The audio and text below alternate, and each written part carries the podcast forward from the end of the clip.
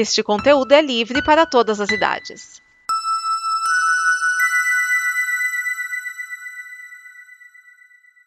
Obrigado por dar play neste programa. Em nome das pessoas que o fizeram, peço que você expresse sua opinião nos comentários e considere nos apoiar na campanha de apoio, seja no Apoia-se ou no PicPay. As informações e os comentários estão em nosso site comboconteúdo.com. Agora, fique com o programa.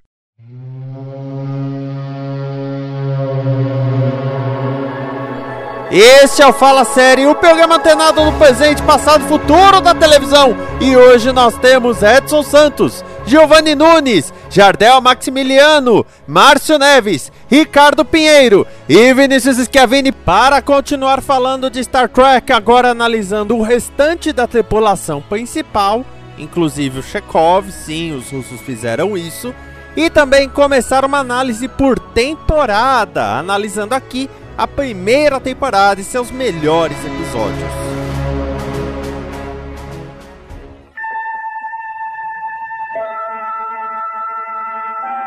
O espaço, a fronteira final. Estas são as viagens da nave estelar Enterprise em sua missão de cinco anos para a exploração de novos mundos.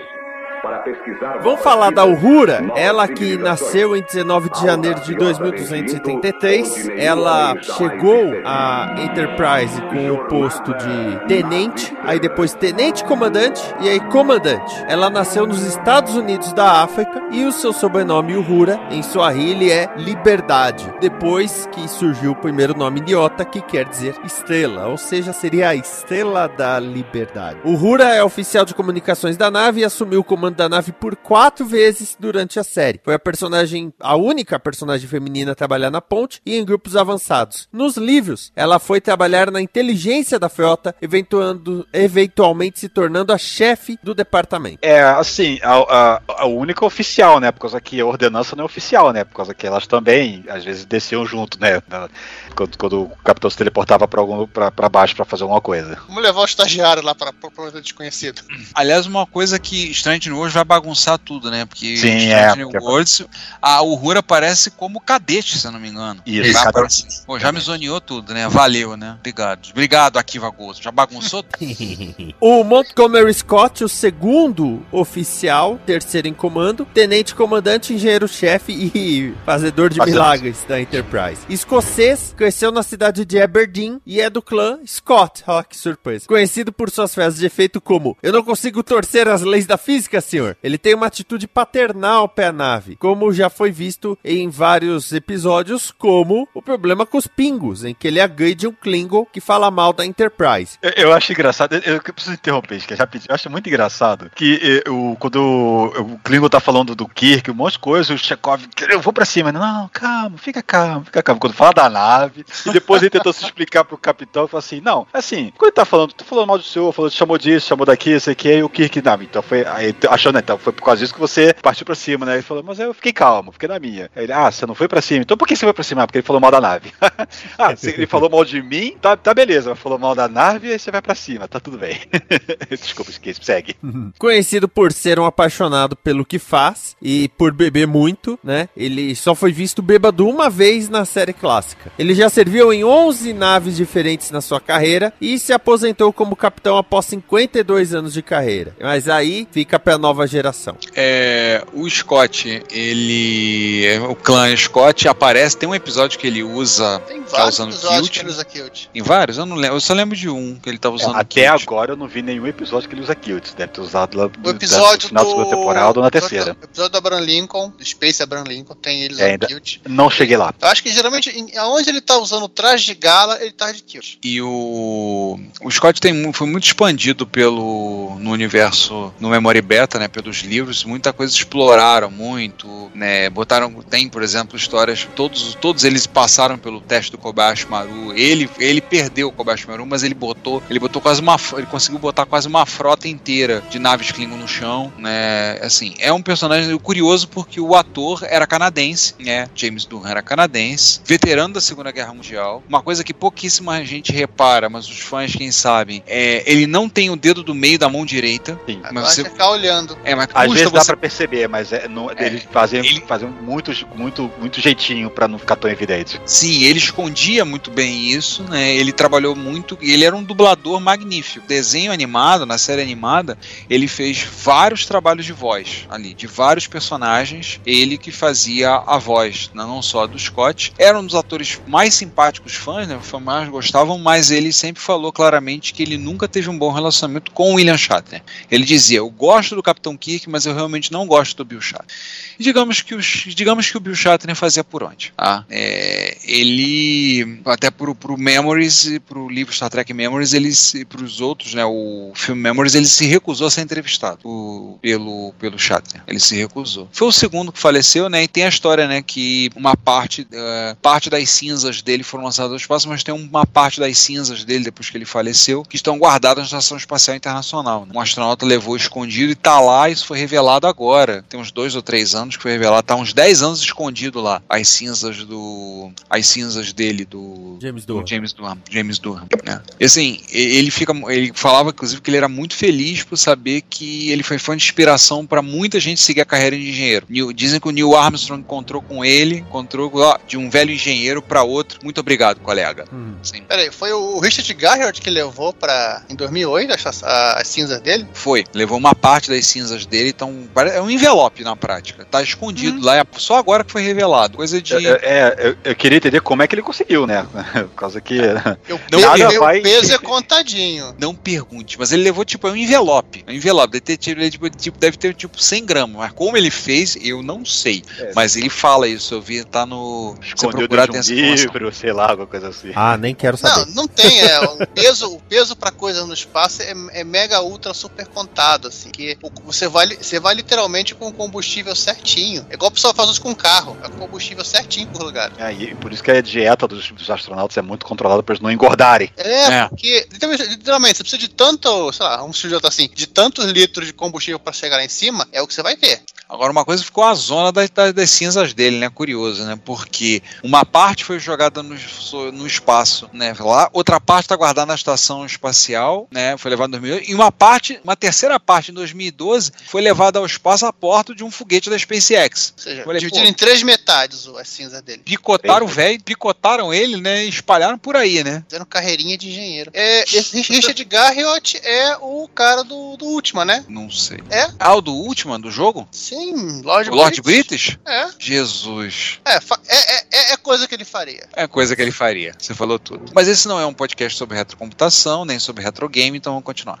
Não vamos É o explicar isso. O texano que- com sotaque de britânico, é o próprio. Se você quiser saber quem é o Lord British, vai lá, tem algum episódio do Reto Computaria que a gente falou dele. Não lembro qual. Hikaru Kato Sulu é o oficial do leme da Enterprise, nascido por volta de 2277 em São Francisco, de ascendência japonesa. Inicialmente, era para ele ser o cientista-chefe do departamento de astronomia da nave, mas foi remanejado pela ponte. Ao longo da série, demonstrou interesses em ginástica, botânica, esgrima, né? E o Spock dizia que o Sulu era basicamente o espadachim do século XVIII. Tornou-se tenente comandante antes do primeiro filme e comandante no segundo filme. No último filme da tripulação clássica, ele é o capitão da USS Excelsior. Sulu tem uma filha, Demora, que também serve na Frota Estelar. Nos livros, ele deixa a Frota Estelar e se torna o presidente da federação por três mandatos consecutivos. E o, o George Takei já fez vários fan-filmes com a Excelsior. Ele tem. Ele teve uma época campanha para fazer a série do Capitão Sulo, né? Ele fez uma campanha danada para ver se conseguia emplacar a série, o que não foi possível, né? Ele. O Takei é uma pessoa assim, ele é um homem, ele tá com 84 anos por ocasião dessa gravação, tá bem, um bem ativo, né? Como a gente já falou antes, né? Ativista LGBTQIA+, e mais, mais o resto do vocabulário, mais o resto do, do alfabeto ele. Mas era um personagem assim. É interessante no, no sexto filme que tem uma cena que eu acho muito legal que fala assim. Aí vai lá, eles conhecem a filha. O fala demora, né? Como é que ele conseguiu ter tempo de ter uma, de, de ter uma família? Eles comentam, como é que ele teve tempo de ter uma família, ter uma filha? Eles não conheciam, não sabiam, né? Aliás, isso eu acho que é no Generations que Generate. aparece. É no Generations. Ela, né, inclusive, que a- ela serve na Enterprise C. É, C? B, B, B. B. Ela é da Enterprise B, é verdade. É no Generations, né? Inclusive, há uma menção disso nos filmes do JJ também, né? Inclusive o Sulo no filme do JJ É é. no, no último. É, que não é o Isso. JJ que dirige, mas tá produzindo mesmo assim. É, então assim, é inclusive mencionado que ali, inclusive, o Takei reclamou porque foi insinuado que o personagem era homossexual. E ele reclamou. Você reclamou? Disse, Não, porque o personagem não é homossexual. Eu sou, mas o personagem não. Aí ele reclamou na época. Há uma cena no, no filme no Star Trek Beyond que leva isso claro. Tem a, aparece o, A o filha e a, fa- a família dele, né? É, o O esposo. e banheiro a- e a, e a- é, o esposo e a filha, né? E assim, o- foi curioso que o Takei reclamou, protestou, e né? que eles, inclusive, eles estão na É, estação o- Yorktown, né? Que seria atacada. É, na Yorktown. É, ele complementa depois meio que falando que assim, é, você não pode mudar o personagem dessa forma, porque senão vai ficar parecendo que a pessoa pode mudar de, de, de orientação sexual com uma fluidez sem é, que- que ele não concordava pro personagem em si, sabe? É, De que repente se é uma realidade paralela em que ele. é, o o- o- A realidade Kelvin, que ele. Ah, mas aí pode dar desculpa que ele era bi, numa realidade ele encontrou uma mulher, na outra ele encontrou um homem. Exato. Sempre a desculpa, desculpa, sempre que, desculpa. é, a desculpa que dão pra Discovery. É uma linha alternativa. Exato. Que alguns tentam. Não, né? o, o- a- até porque todo, todo mundo no universo espelho usa cavanhaque e é bissexual. É, Usa cavanhaque, você já sabe que é malvado. Obrigado pela parte que me toca, tá? Na verdade, essa história de usar cavanhaque, esse personagem é, do mal, que foi criado justamente no episódio Star Trek do espelho. Que o, que o Spock fica, aparece de cavanhaque. A partir Apesar de que cavanhaque passa a ser usado pelos vilões. Apesar de que dizer que ele era o Spock do mal é, é totalmente errado. Ele não era do mal, ele era um escravo. Ele, os, todos os alienígenas. É, tinha vários vulcanos na nave, eles não eram. Ele só ser- servia por causa que ele estava obrigado. Mas quando no final do episódio que o Kirk vai, vai embora junto com, com a trupe da teleporte, ele ajuda eles ir embora e ele bota aquela sementinha da revolução na, na, na cabeça dele. Sim, ele. É, tanto na Deep Space Nine é falado que a partir dali o, univer- o terrano acaba caindo. Por que, que o Bolsonaro não tem um cavanhaque pra ele? O... Ele, não é- ele, ele não tem habilidade mental pra poder pra manter o cavanhaque. Ele Que, aliás, que co- cortar tudo. Uma, uma das séries que melhor usou isso foi Community, que tem as realidades paralelas, e a mais obscura, The Darkest Timeline, o Abed faz uma, um cavanhaque de feltro. E aí ele se Abed. chama de Evil Abed. E ele, ele vai, ele troca de realidade, ele consegue viajar entre as dimensões. O... Só falar umas coisinhas acrescentando sobre o Takei. É, ele se assumiu é, como homossexual publicamente em 2005, se casou com o Brad Altman em 2008, cujos padrinhos eram o Walter Koenig e a Michelle Nichols, né? Ele é budista, ele já teve aqui na convenção da frota, eu acho que aí o Edson pode falar muito melhor do que eu sobre isso, porque nessa convenção não fui, né? E já foi chamado de o sujeito mais engraçado do Facebook. Foi a- aquela, aquela voz bem marcante que ele tem. Contando o dia da gravação, on- anteontem fez 25 anos na, que ele esteve no Brasil.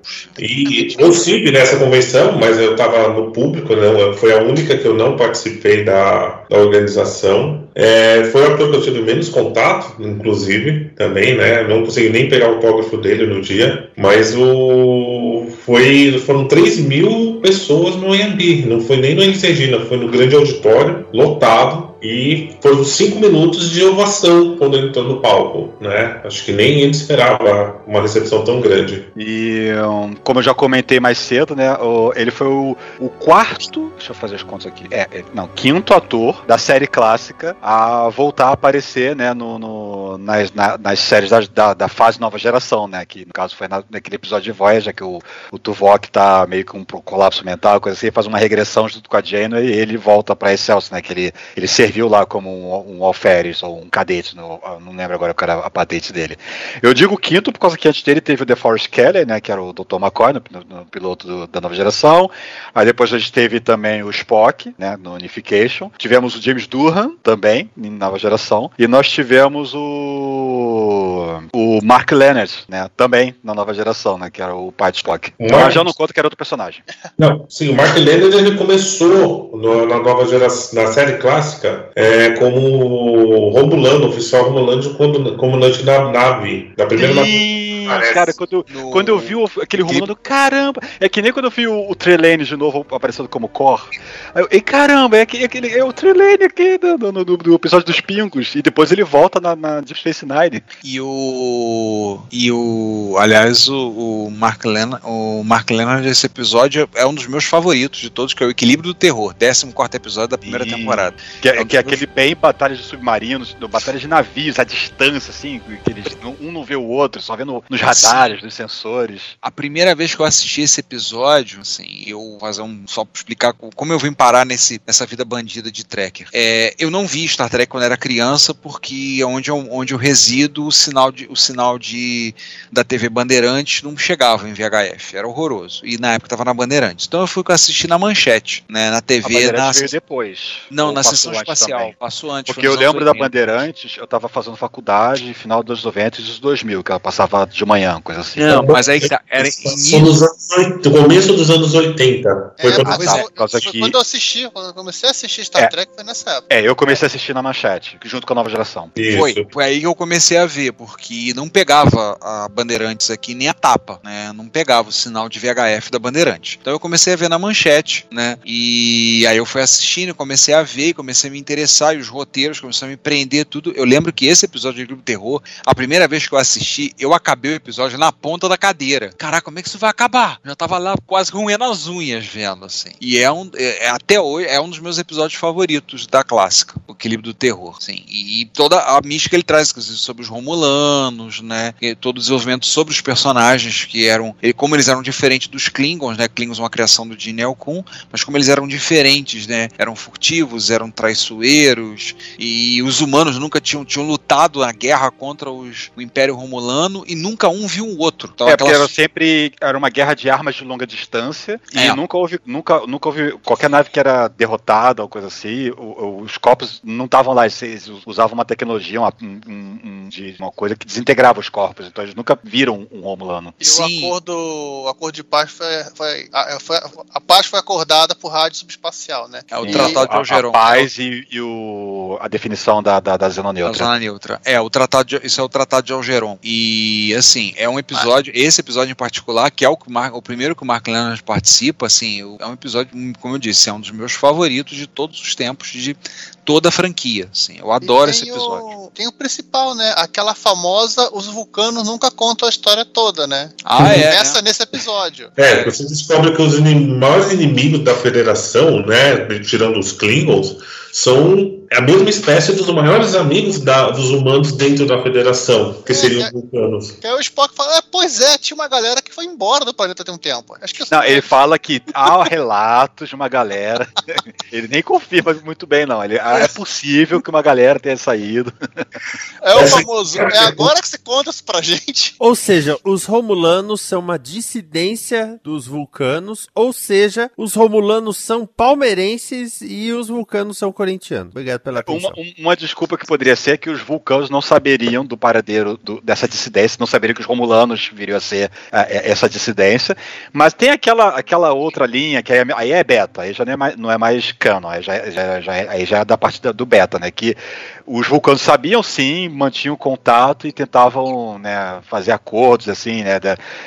é, em- em- é, às escondidas, lidavam com coisas escondidas, sabiam muito bem que, que os romulanos eram a dissidência. A gente tem dois pontos um pouco antes em Enterprise, no quarto ano, que aparece essa relação dos Romulanos saindo de Vulcano, né? Inclusive o Archer fala com Surak, que é o pai da filosofia vulcana de da lógica vulcana e conta como foi essa separação. Só que mesmo Enterprise mostra que se os vulcanos não tinham contato com os romulanos, os romulanos tinham tanto contato com os vulcanos que influenciavam dentro da política do Vulcana.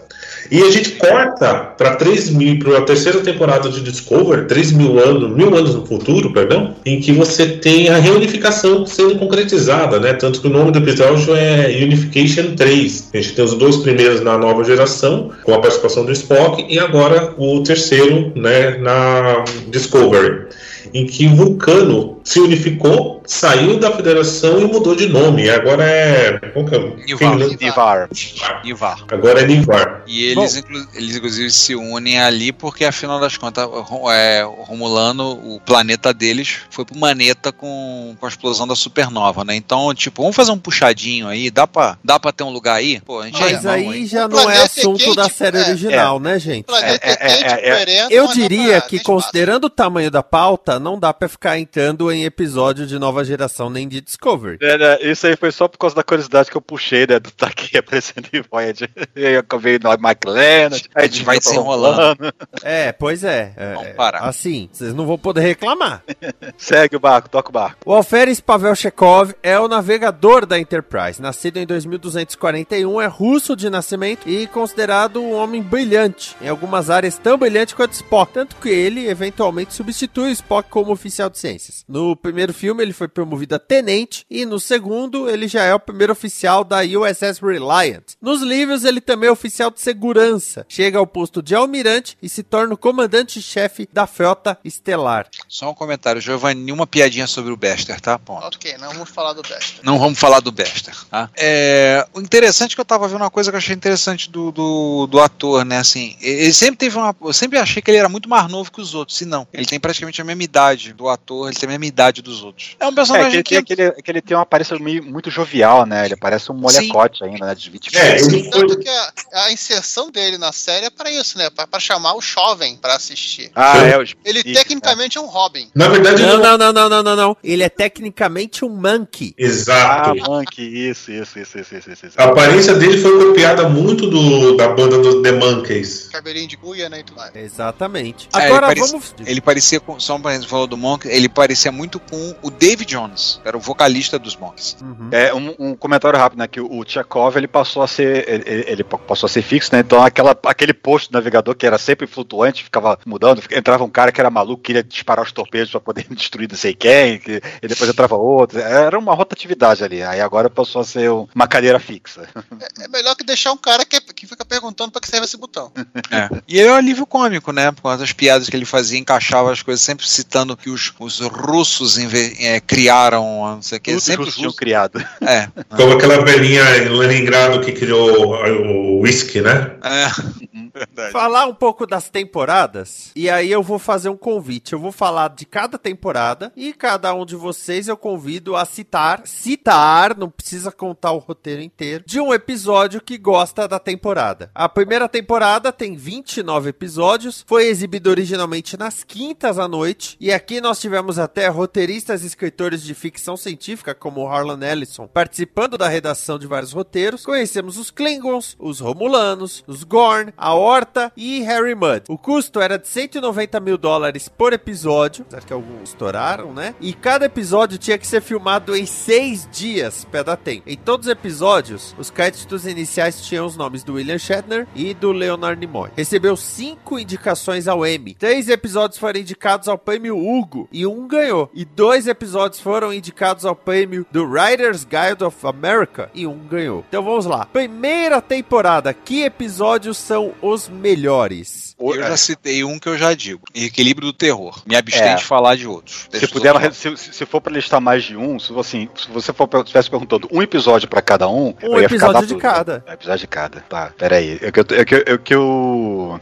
eu tenho um- alguns aqui, né, que eu selecionei que eu, eu fico pensando, pô, esse ou esse, esse ou esse. Mas eu acho que eu vou, vou ficar com aquele Errant of Mercy, que aparece os organianos, que aparece a primeira vez que aparece os Klingons, né, na, na, na, na série, né, que, que eles ficam tentando dominar um planeta e, aí o Kirk fica tentando defender os, o- o- o- os caras, os caras falam, não, tá de boa, tá, tá, tá tranquilo. Os caras ficam rindo, né, da, da situação. Olha, eu não quero ser óbvio, mas a gente tem Cidade à Beira da Eternidade, que é considerado o melhor episódio de toda a franquia do Jornada nas Estrelas. Que foi o que ganhou o Hugo. Mas foi o que ele ganhou o Hugo pelo roteiro original, não pelo roteiro que foi ao ar. Que era muito diferente, né? Saiu o quadrinho, né? Fizeram quadrinizar o roteiro original do Ellison. Sim, e o Raymond Edson depois disso brigou com todo mundo, principalmente com o Rendenberg, por causa das mudanças, né?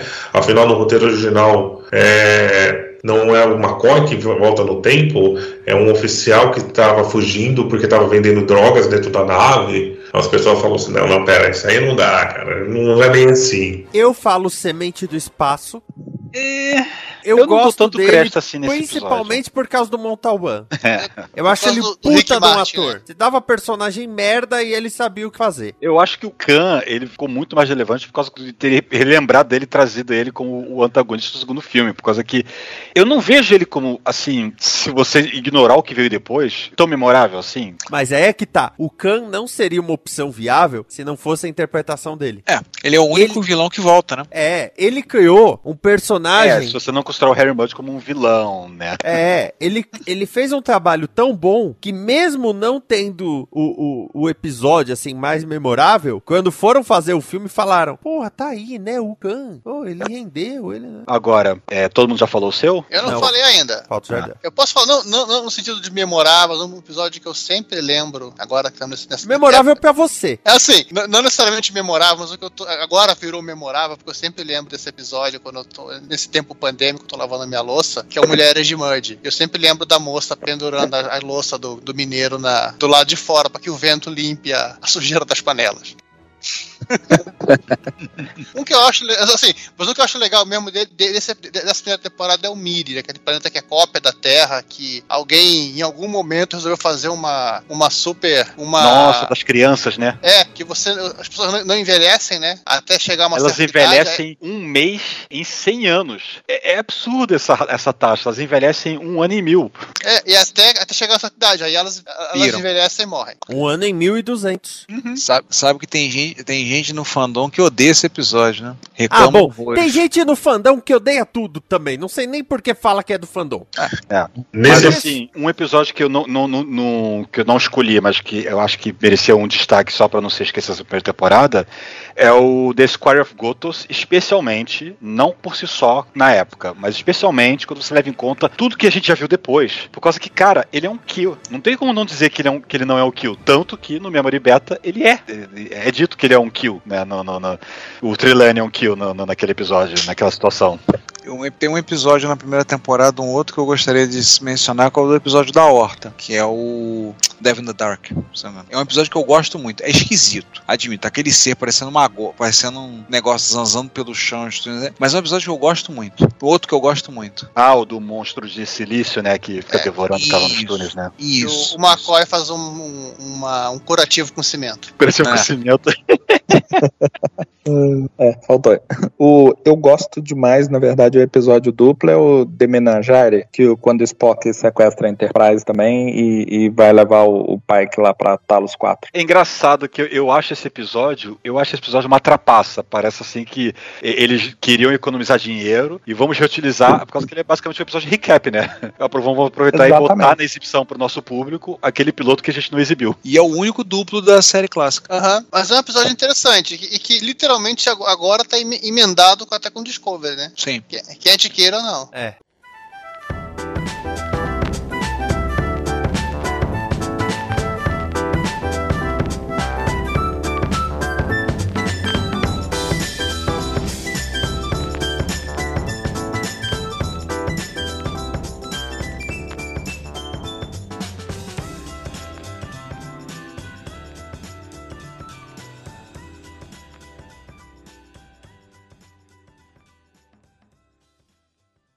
Esta é uma produção da Combo.